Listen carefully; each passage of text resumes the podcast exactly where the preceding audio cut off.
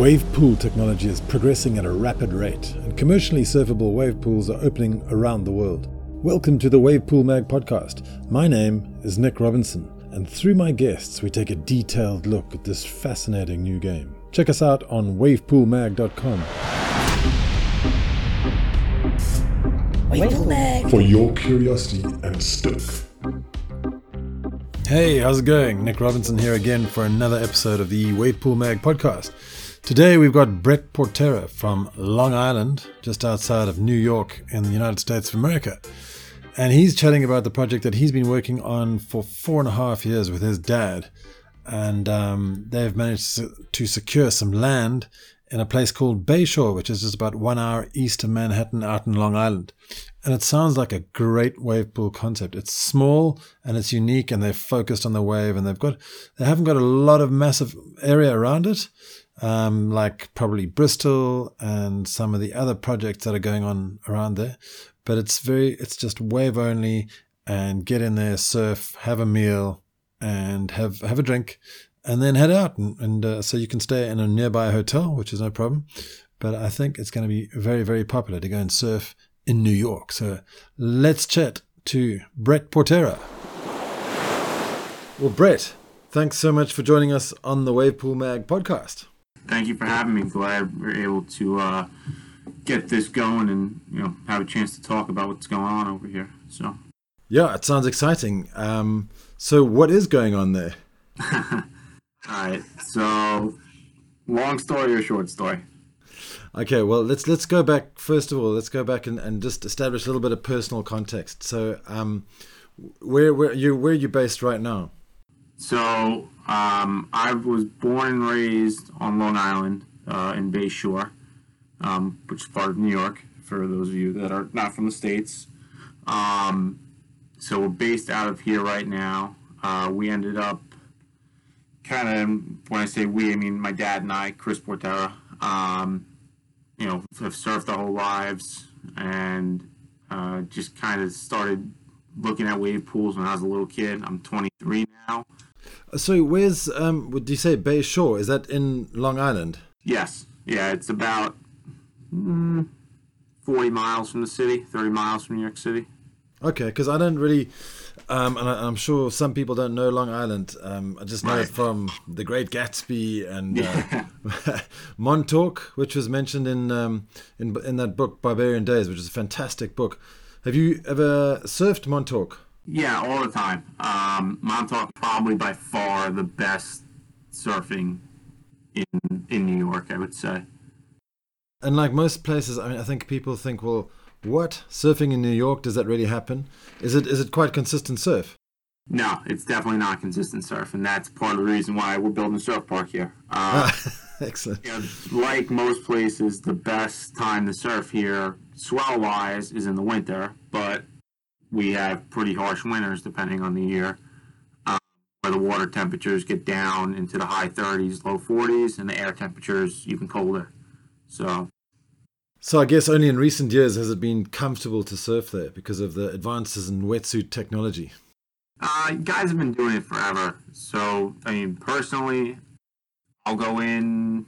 You know, Now I don't go in as often as I used to. I did it for a couple years, and it's really, it really is just miserable. It's not so much being in the water; it's when you get out and you get a change in the parking lot, and the wind's blowing north at like 20 miles an hour, and it's you know 20 degrees outside.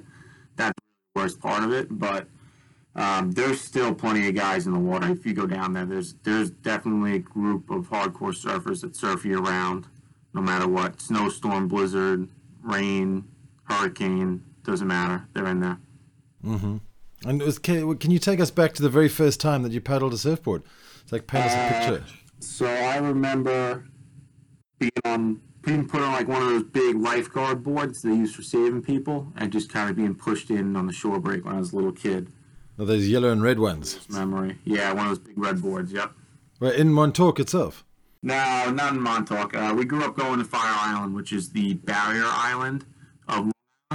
Um, you know, fortunate enough to be able to. My my parents own a boat, and just 15 minutes over, and there's plenty of surf spots around there. Not as great as Montauk, but Oh, excellent. So it's kind of like a surf trip. You jump on a boat and then head out to a break. Right. Yeah. To some extent. So I'm um, talking about surf trips. Have you ever taken any surf trips, you know, out to Hawaii or, or wherever? So we haven't done any, you know, specific surf trips. Like just my dad and I, we're really the only ones that surf in the family. Um, but when we do go on family vacations, they do revolve around us going surfing. So uh, mostly the Caribbean. We've surfed Tortola, uh, Puerto Rico, um, Barbados. Um, you know, that's about it, really. Yeah, you get some good swells down there, don't you? Yes. So we're actually going to Barbados in right after New Year's. So hopefully we get some waves while we're there. Well, it'll be excellent to escape the New York winter. Yes. It will. Be. Yeah.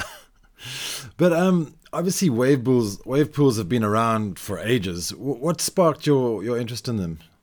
Uh, I think the, just the surfing aspect, you know, being able to have a perfect wave or you know what you whatever you consider perfect at least it's going to change for everybody but for what i consider perfect you know a barrel that's a left and you know i'd like to be able to go right as well um, for a longer ride than what i get every day and just and the consistency of it so i started looking at technology probably when i was 10 or 12 years old and i think at that point um, you know american wave machines had a website um, Wavegarden was kind of on the horizon of coming out. They maybe started to come out a couple years later, but really the main player was Murphy's Waves.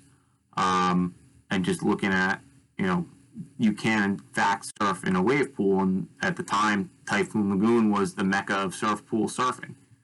Um, and then also around that time, the Ron Jon surf parks, which were supposed to be in Orlando, New York City, and I believe San Diego or LA. Um, that whole idea was being yeah, that's an interesting story. Actually, the Ron Jon, wasn't it? Uh, is it Cocoa Beach in Florida where they where they were going to do one there? So they were actually going to do it. I believe it might have been the Mall of Millenia, um, or right off of International Drive in Orlando. So actually down by Disney.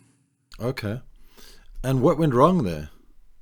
Um, from what we know, um, and without violating any NDAs, basically they picked the technology um, they decided they didn't like the technology and they switched to a different one. Spent all their money on R and D, and then the investors pulled the plug. So. Wow. Okay, because I heard some crazy rumors that apparently the wave ripped up the reef or something. Uh, I'm not sure about that. I know that there's actually, if you go there, there is a little, you know, test tank essentially built in the ground. Mm-hmm. Um, but I am not sure if that was exactly what happened. I know it was something about you know spending a lot of money on R and D and just the investors kind of being fed up with it after five years and you know no mm-hmm. on the ground or anything to show for it really. So. Oh, it's un- unfortunate, but I'm sure there's um, developments around the world that are riddled with problems like that. Right, and I think the space in general of surf parks is there's especially in the beginning now there's going to be everybody's going to have their fair share of issues. I mean, you know, Slater's got he's had his issues over there. Um, you know, Waco, the BSR park had their issues where they had some bottom issues. Um, you know, we've seen Wave Garden with both NLand and uh, Snowdonia had issues. You know, snapping cables, switching the breaking the bottom, things of that nature. Um, I'm sure there's going to be something that goes wrong with the Cove, and I'm not wishing it upon them, but I'm sure at some point they'll have an issue because it's a new technology. No matter how test it. They've never done it in a commercial setting like this and put it through these paces. So I'm sure something will go wrong. Um, and just you know, it's part of, of the game, I think. Obviously, um, Wave Tech currently plays a massive role in any surf park. Um, but so looking at the WSL, like you mentioned, American Wave Machines, Wavegarden, and obviously uh, Surf Lakes, which we haven't talked about. Are there any other wave technology competitors that, that you're aware of? Uh, Murphy's Waves is out there as well. Um, you know, I'm not really sure what they're doing. They've been kind of quiet for the last few years now.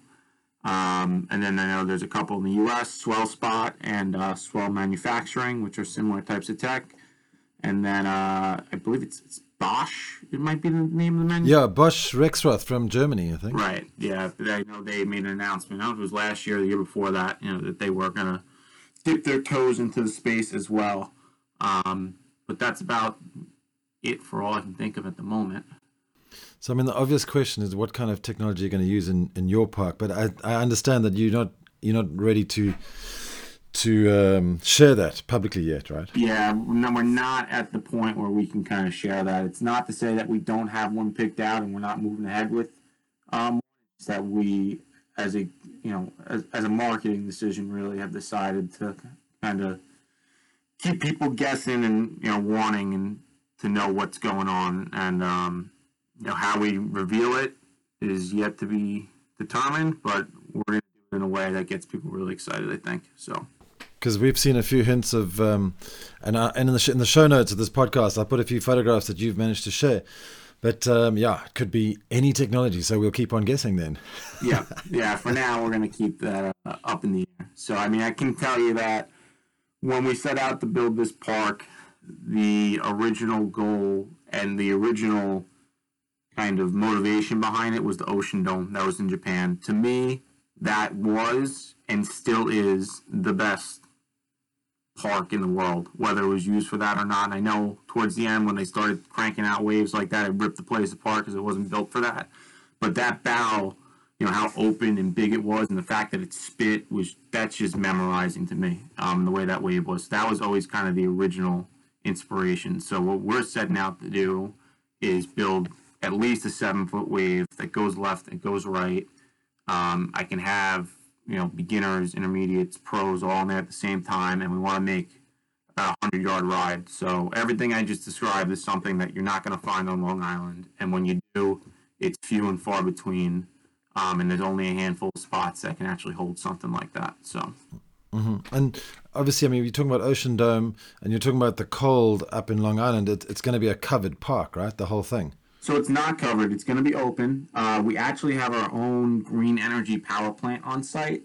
That the main byproduct of it is heat. So that pool is going to be well into the 50s, if not the 60s, in the dead of winter. So I, you know, I mentioned earlier the ocean's 38 to 42, and you know, cold air-wise in the winter. So we're going to have significantly warmer water. Um, and also part of what we're doing, and you can see it on some of the illustrations that we've shared, those walls are accurate. They're going to stand, you know, 12 foot above the water line. Um, and that back building's going to stand way above the water line. And then we're surrounded in what's called the Pine Barrens region um, of Long Island. So basically a bunch of pine trees.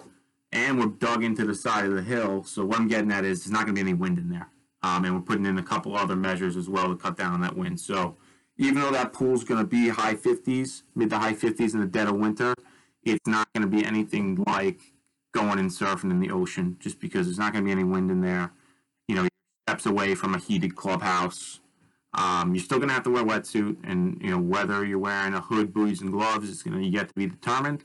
But I think that you're going to wear a lot less rubber than you would when you go in the ocean. So, so you're not going to heat the water. The, the water is going to be heated, yes. So, oh, okay. Uh, yeah, so that's part of that you know, that uh, energy plant there. The that water is going to be heated. But obviously, it's really smart to try and protect it from the wind because it's the only environmental variable that you really have to worry about with a, right. with a wave pool. And um, you know, you see, I know the guys at Urban Surf have mentioned it when I read an article about them. You know, trying to put that pool so that it's facing the prevailing winds for most of the year. Um, and that's something that we didn't even have to consider based on you know where we're be, where we're located and, and kind of the rest of the design of the pool. Um, so which is great. We're actually going to be set up so that the sun is going to rise when you're surfing towards the beach and it's going to set on the backside. So that'll be a kind of a cool. Can you share how big the pool's going to be or not? It's going to be 52,500 square feet. Um, so about an acre, not not as large as those Wave Garden coves. So I can tell you we're not using Wave Garden. Um, they're about five acres, I believe, and not nearly as large as Surf Lakes, which is 12 acres. So. I mean, I'd love to ask you why not Wave Garden? Because um, obviously, Wave Garden, I suppose, and American wave machines are kind of the darlings of the wave pool industry at the moment. Um, was there any specific reason you didn't choose Wave Garden? So Wave Garden kind of chose not to work with us because of the land requirement. Um, uh-huh. Property wasn't large enough, but you know, with that being said, um, I think what they've done is great, but we don't see eye to eye on some things as far as how that pool should operate. Um, I personally don't like the fact that it's a split pool where you have a, a left and a right on separate sides of a wall. I think that the whole, you know, purpose of surf parks, there's, there's a purpose to get people in the in the water and learn how to surf, and then there's also the purpose of being able to take where you're at and improve. So to me, to be an all-around surfer, I want to surf left and rights in the same session. I don't want to have to do, you know, um, A left session and a right session. yeah. last one sessions is right. So I, that's kind of the biggest turn off to me is that, to be honest with you. So Okay. Wow, that's interesting. Yeah. Um, but let's just go back a little bit to to how you started with the project initially. What is the first thing that you did, and what key items did you think were vital to deal with in the early stages? So the first thing that we did was we went down and we surfed Typhoon Lagoon. I was a junior in high school, I believe, so about seven years ago, um, eight years ago maybe. How long ago it was, but we went down. We, we rented out Typhoon Lagoon because you can at Disney you can surf it in the mornings and at night uh, when the park's closed. And it was myself, my dad, and a couple of his friends. There were probably about five or six of us in total, and it was just an awesome experience. We we surfed at night to start. Um, so I don't know if you've done it before, but I haven't surfed at night, no, but I've surfed um, the Wave Garden in Bilbao. But surfing at night must be massively different anyway. yes, it's it's awesome. I mean, Disney, for example, when you go to Typhoon Lagoon, the park shut down. There's no one there. Everything's lit up. Um, you get to make your own playlist on your phone, and you know they play your music the whole time. And it's not a great wave by any means, um, but it's very fun. And just you know the having the opportunity to go in there and surf with just your friends and not fight with anybody and get plenty of waves is something that really hooked us. We kind of looked at each other at the end of this and said, "We got to build one of these things." Yeah. So when you got back to New York, what did you? Um, how did you? What? did- What key items did you start off with? So actually, like I said, I was still in high school, as a junior in high school. I was like 17 years old. Um, our, one of my dad's friends that came with us looked at my dad and said, "You know, we got to build this thing. We got to do one of these." And basically, within a week, had him in front of a bunch of investors, guys with plenty of money um, that we were not prepared to, you know, sit in with and, and talk to about it.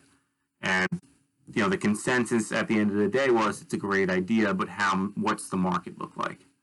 So that was next big piece of this and something that we've spent about five years doing our own market research because there's not really anything out there. There's some basic st- statistics, you know, for the world and for the U.S. as a whole, but specifically the New York, New Jersey, tri-state area region, there is nothing out there that's accurate. Um, so we had to go and basically we built a website um, and we started an email list and we started doing some advertising on Facebook and Google and Instagram and um, just to kind of see how many people are actually interested in doing this and who would want to be a part of it and uh, there's a resounding market size here that So how how many people are there? and uh, you know loves to surf or is interested in learning how to surf so Excellent. Well, that, that must have been really gratifying to see that response. Yes, it was. I mean, we kind of set a goal that if we didn't have 200 people on an email list between we started in August of 2015, by the end of that year, come January 1st, we were going to kind of shut it down. We had like 200 people by October, so we crushed that goal and continue to grow that list. And So how? I mean, obviously, there's a lot of people in that area. and There's only what what eight million people in New York, and then in the surrounding areas. How many um, how many people do you reckon are in your target market? I think our target market's probably about 500,000 um, out of that group there, and that includes people that don't surf yet but are interested in surfing. Um, there's, so, I mean, you know, to be profitable, we figured that we need, you know, less than a percent of that, to be honest. With you. But that aspirational surfer, I mean, the people who go in and buy Rip Curl shirts and things, and who who always you know dig the vibe, that is a massive, massive um, market to obviously try and turn into surfing. Right, and that's part of what you know our plan is is to capture them as well. It's not just for the hardcore surfer.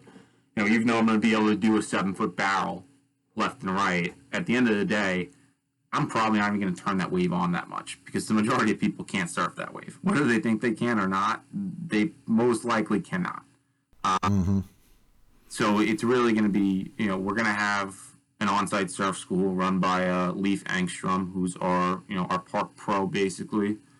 Um, so that's going to be a huge part of it. It's having him doing lessons all day, whether it be group or individual, you know, him kind of writing a program out for that and be able to take people that have never surfed before, start them on dry land, get them in there and push them in the waves, teach them how to paddle in the waves, and then just gradually bring them up, you know, to the point where they're surfing at a, at a huge level. I mean, um, we've kind of seen it with, I believe, Brian Fillmore, who runs uh, BSR now, down in Waco now.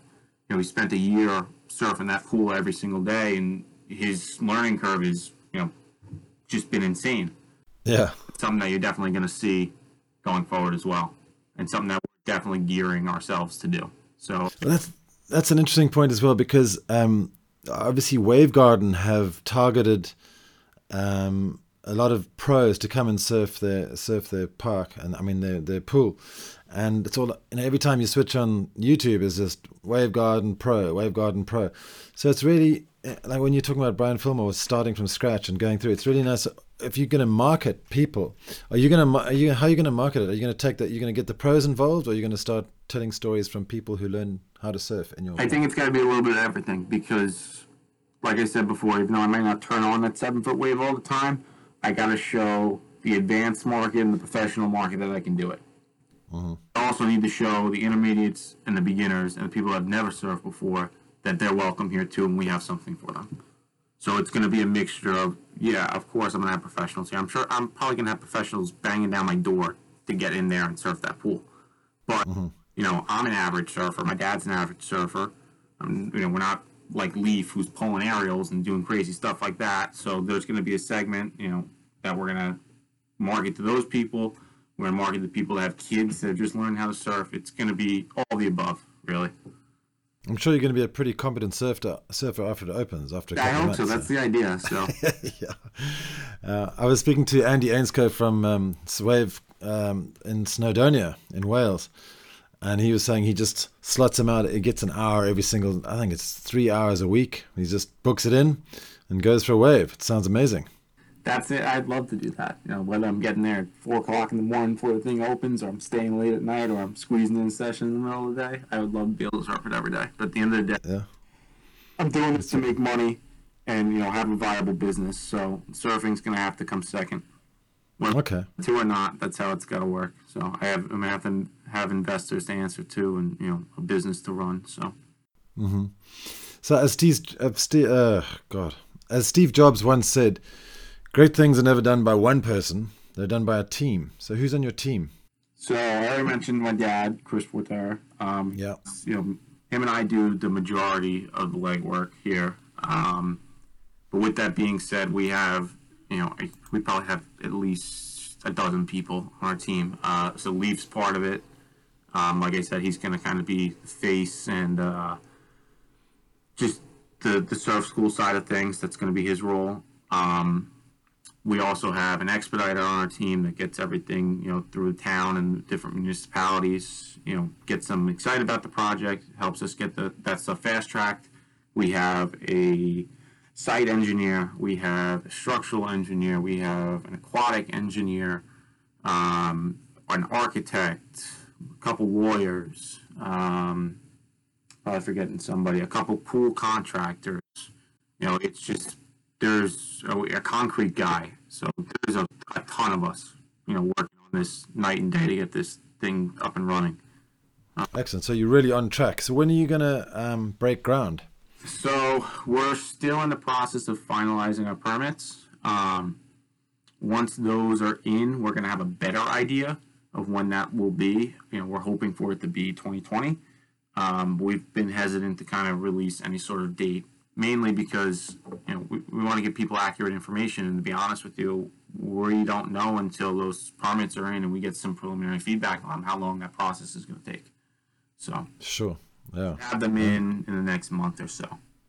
Oh, excellent. Did you get a bit of a shock when um, American Wave Machines opened up a, a park right next to you in New Jersey? no. Um, and without making too many enemies, and without again violating NDA, I will say that we're not worried about it. Um, we know people that have surfed it, and we kind of got the insight on how it's going to operate. And you know, it's it would be like if somebody opened up a Typhoon Lagoon right next to us. So your technology is going to be superior to that. It, it just the pool in general. I- I mean, that pool is only 150 feet wide. Um, if you look at the Waco pool, it's 240 feet wide, I believe, 220 feet wide. And you know, we went down there and we surfed it. And I have one of those Rip Curl watches that tracks you. Um, and my average wave was only about 40 to 45 yards. So now you've cut that pool down to 150 feet wide. It's uh, you know 20 yards, 30 yard wave. Um, and they're not able to do the same size. So you know we're gonna whether we're using American wave machines or not, uh, our pool's just it's bigger and you know able to do more. So we don't really we're not really worried about it. It's also a uh, a DreamWorks branded water park, so it's not a standalone surf park as well. Yeah, and it's and it's in a shopping mall as well. Right. Yeah, which is a whole different ball game. Uh, so that's another thing around the po- around the park. I mean, around the wave park. Um, what kind of um, what kind of facilities are you going to put in? And take us on a tour. So we are kind of going with the keep it simple, stupid method. We got the surf pool, and we have a 9,000 square foot clubhouse um, that's going to have a restaurant and bar on top floor. Bottom floor is going to have men's and women's locker rooms and a surf shop. Um, and that's kind of it. We're, we're kind of going with a little bit of a bare bones approach. Um, we're not believers in the you know the 200 million dollar project that's got a resort and housing and all this retail and everything else around it. Um, to be honest with you, I personally struggle to see how you can get a return on a project of that size, especially because what's going to happen is, and whether people agree with this or not, um, as you see more and more parks pop up around the globe, and specifically we'll use the U.S. as an example, you know, in every state, people are going to travel less and less to those parks. So now you get this $200 million project that maybe did great in the beginning because, you know, you didn't have as much competition around the country. But as soon as Wave Garden puts up another pool on the East Coast, you're going to lose all those people traveling there. And then it's just kind of going to trickle down. So we tried to keep our startup capital as low as possible. And that's the reason that you know, we think we have everything that you need. You know, you have your surf shop, you have your locker rooms, board storage, all that. You got a great wave, you got a restaurant upstairs, a little bit of a hangout space. Um, and that's kind of the model that we've gone after. With that being said, you know, there's a hotel not too far from us, maybe two or three minutes, um, easily accessible from the major highway on Long Island. It actually goes into the industrial park that we're located in, the exit ramp. Um, and then the closest airport's about 15 minutes away. So everything you need is either on site or within, you know, a five mile radius, I would say. Okay, is there anything you'd love to include in the park but can't? Um, I think the one thing I would like to have included, but we, you know, we can actually only, I mentioned before, we're on a Pines Barrens um, parcel. So what that means is we can only build on 65% of, of a three and a half acre lot. Um, so if we, you know, that wasn't the case, the one thing I would have loved to have added were volleyball courts. I think beach volleyball would have been a cool thing to have there. Um, but to be honest, other than that, I you know I think we kind of hit the nail on the head as far as what's going to be there and uh, what people are looking for. So Excellent. All right. Well, um, I think a lot of us surfers are highly focused on environmental issues. How are you going to deal with the large energy requirements and the sustainability question?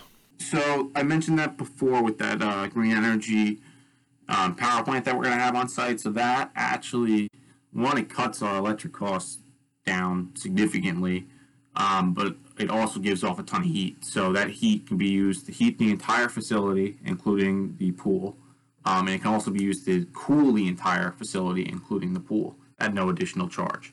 Um, so we're using all that, you know, energy that we're making. It's all being used and it's being made in a cleaner way than it would be if it was coming from a coal-fired power plant, essentially.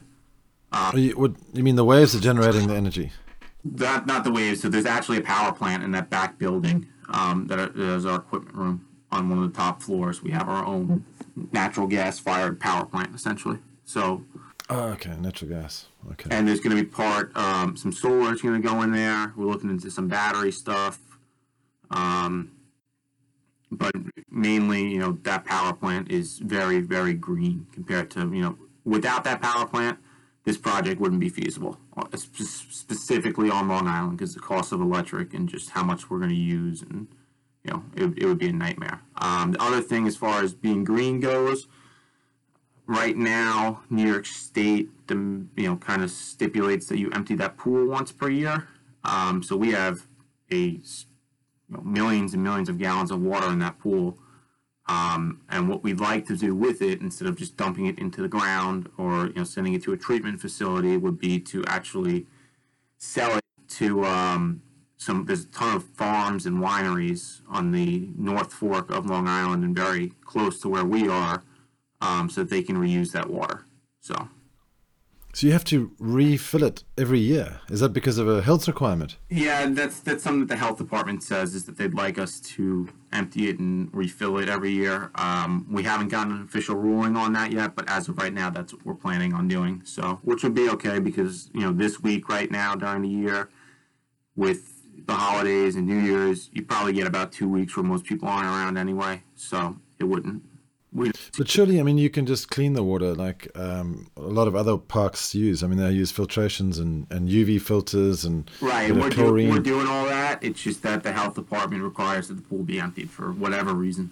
Um, wow. really sure why, but it's something that they have written Mm-hmm. code at the moment. You know, we're talking to them about it to see if we can figure out a, a solution that works for everybody. Because we would love to not have to empty it every year.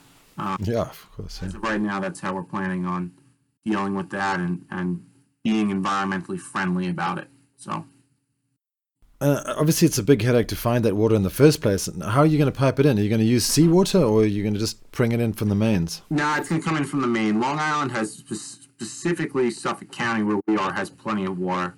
Uh, we, you know, Long Island basically sits over. I don't know if it's one or multiple major aquifers. Um, so the water quality is great, uh, and it's not an issue. We spoke with the uh, the water authority, and you know, they didn't foresee it as an issue at all. Um, not going to be a problem. And uh, we can't use seawater; would not fly with the health department. Um, and we looked into using pool salt. Know, you know, some pools have like the it's called mineral springs, I believe, where they use salt instead of chlorine, but it makes chlorine anyway. Um, but that's just not feasible. We would need truckloads of salt every day to kind of keep that going. So we're using a chlorine system with UV, um, and basically the way it works is as long as our our numbers are right in there, which they will be because it's all done by a computer, like to maintain the levels. You won't smell like chlorine. It won't burn your eyes. None, none of those negative connotations that basically go along with chlorine. So Yeah, you're lucky because obviously down in Coachella in um, in California, they really struggle for their water down there. Right. So you're blessed with a, a much higher water issue here. yes, we're in we're in good shape there. That's that's not something that uh, even honestly ever crossed our minds being an issue. So. And when we're talking about property development, because uh, it's always really difficult to find the location, was it was it a challenge trying to find the right spot? Um, yes and no. I mean, uh, I don't know if you know anything about Long Island. I, I would assume most of the people listening do not. But Long Island is a very expensive place to live, um, which means property values are very, very expensive. I mean, you know, we have a three and a half acre parcel that we got a great deal on. It, you know, everything worked out. But when we first started looking, you know, the price of land was in the multiple millions of dollars for what we thought we needed. Um, we definitely lucked out with this piece and ended up being in a great spot. We're actually right about the middle between Montauk and New York City, um, about 50 miles or so from both. And like I said, we're right off the, the major highway. Uh, train stations nearby, uh, airport's very close by as well. So we're very happy with where we are. Great stuff. Well, um, obviously this is going to change surfing a lot. I mean, all these pools popping up all over the world. How do you think that's going to change surf culture?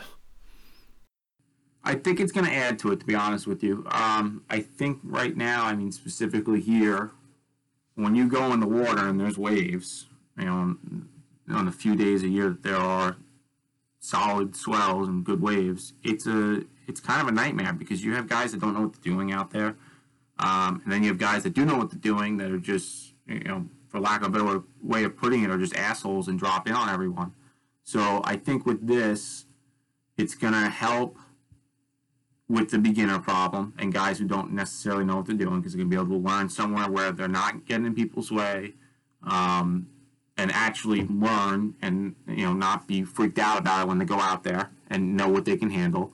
And I think on the other side, you're going to have guys that can come in and can surf and get their fill instead of trying to you know snake everybody when there's actually waves here. So I think that's going to be a big part of it. And I think that also um, once the right technology comes out you're going to see a shift of major league surfing into pools. Um, I think the reason it hasn't been done yet, you know, I know they've tried to do something with the Freshwater Pro in you know Slater's thing out there, but the main reason is that there's there's not enough variability at the moment, um, and if there is, you know, it's too long between waves. So I think once you hit point where technology is able to meet the demands of professional surfers and do it in a manner where it's you know 15 to 30 seconds apart per wave, you're going to see a major shift to more of a limelight, I guess, on surfing, um, especially with the Olympics coming through.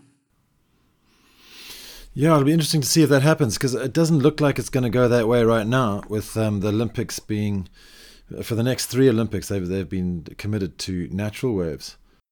We'll see about that. We got you know, there's there most people, whether they know it or not, there are arms races essentially to get pools built in Japan, in France. Uh, where where's the uh, the third set of games? There is it? It's California. I'm not sure. I forget where it is, but there is an arms race to get those pools up and running. You know, prior to Japan starting and the French games starting right now. Because I mean, it makes a lot of sense, doesn't it? I mean, especially for something like the Olympic Games. Right. You know, at the end of the day, if if the Olympics fell, you know, during a time when pipeline was going off, obviously you're going to do it there.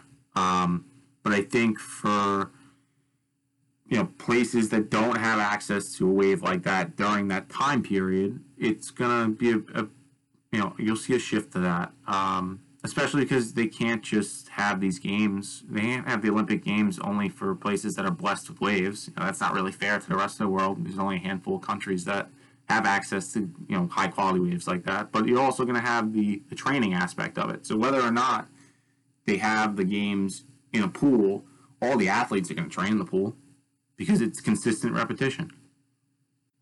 Mm, absolutely. Yeah, because they're doing that already anyway. So that's great. Yeah. Um, Brett, I mean, you obviously put a lot of time and a lot of effort into into this pool.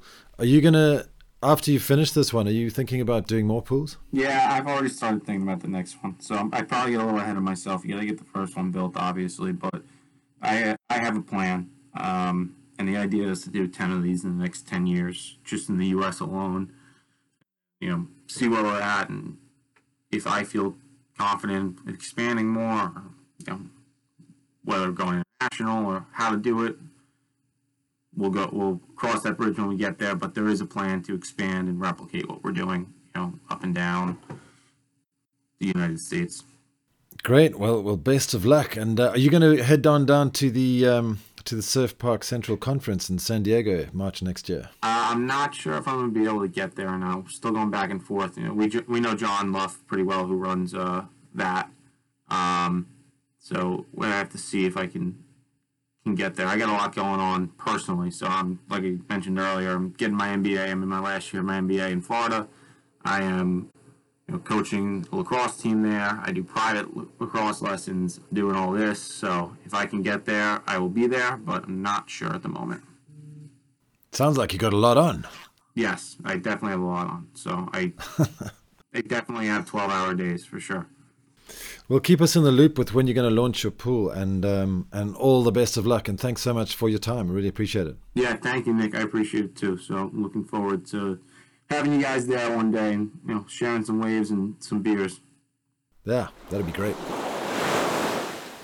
Well, thank you so much to Brett for spending the time and uh, chatting with us about his new wave park out in Long Island, just east of New York City in the United States of America. Um, as you can see, it's a very, very different operation to Bristol, where Bristol are trying to include a whole bunch of people and adaptive and, and environmental and uh, just just create a community.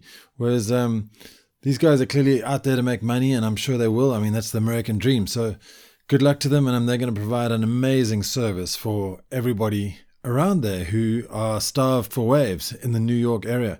I mean, what, 8 million or more people in that area. So, yeah, it's going to be exciting to be able to go and surf in Long Island. So, I'd just like to try and recap the state of the nation. We're currently tracking 44 projects around the world. So now you know, you probably know, I mean, you definitely know the first five. So Kelly Slater and Lemoore is, is, number one. And these are all open to the public that you can actually go in right now. Um, the second one is Adventure Park Snowdonia, open in 2015 in Snowdonia, Wales. It's a wave garden lagoon technology. Third one is BSR in Waco, Texas, and that's American Wave Machines. The fourth one is The Wave in Bristol, which was just opened recently in November 2019. And uh, Urban Surf in Melbourne's just opened last week in January 2020. So those are the first five that are open. Now, the next imminent release is the American Dream in New Jersey. Um, I know it's been surfed and it's ready for production, but I don't think it's been open to the public yet. So that's coming real soon. And then after that, um, the following ones we have is labeled as under construction. Um, NLand is doing a refit by KS Wave Company in um, Austin, Texas. And Kelly Slater's Wave Company is also working in, in the Gold Coast in Australia. And Wave Garden have got four projects under construction, according to our knowledge. These, um, please, guys, if you know anything different, please jump in and let us know if this is correct or incorrect. Um, because this is just from what I've gathered from from speaking to people and from uh, press releases. So, um, Turtle Island in South Korea, Alaya in Switzerland, Fazenda da Grama in Sao Paulo, Brazil, and Wave Garden in Scotland, um, close to Edinburgh, are all under construction by Wave Garden, and those are Wave Garden Cove projects. Now, there's a new one that's just popped up, and apparently it's going to be ready by June 2020 at Shizunami in Japan. It's an American Wave Machines project, and it's called Surf Stadium Japan. So the rest, I mean, that's 12 projects, right, in total. So between open, imminent, and under construction. The rest are coming soon, um, well, over the next five years or so, and and it's a total of 44 different projects, and the majority of those are, are Wave Garden Cove projects, 26 of them in total. Um, we don't know exactly what Surf Lakes has got planned, but they've got quite a few projects in the pipeline as well. So, and obviously American Wave Machines will probably have quite a few more. So we, this is what we know at this stage. It doesn't say that there's only 44 projects in the world going on. There's probably a hell of a lot more. I mean, there's rumored to be one in Portugal. Guys, thank you so much for listening. I hope you join us on this incredible journey to figure out exactly which wave pools are coming, when they are, how they are, and what they're all about. Thanks again for listening, and we'll see you next week because we got Shane Beschen from Hawaii, and he's talking all about City Wave and also his journey with desert surf in California. So be sure to listen in for that one. Thanks a lot. See you next week. Wave Mag for your curiosity and stoke.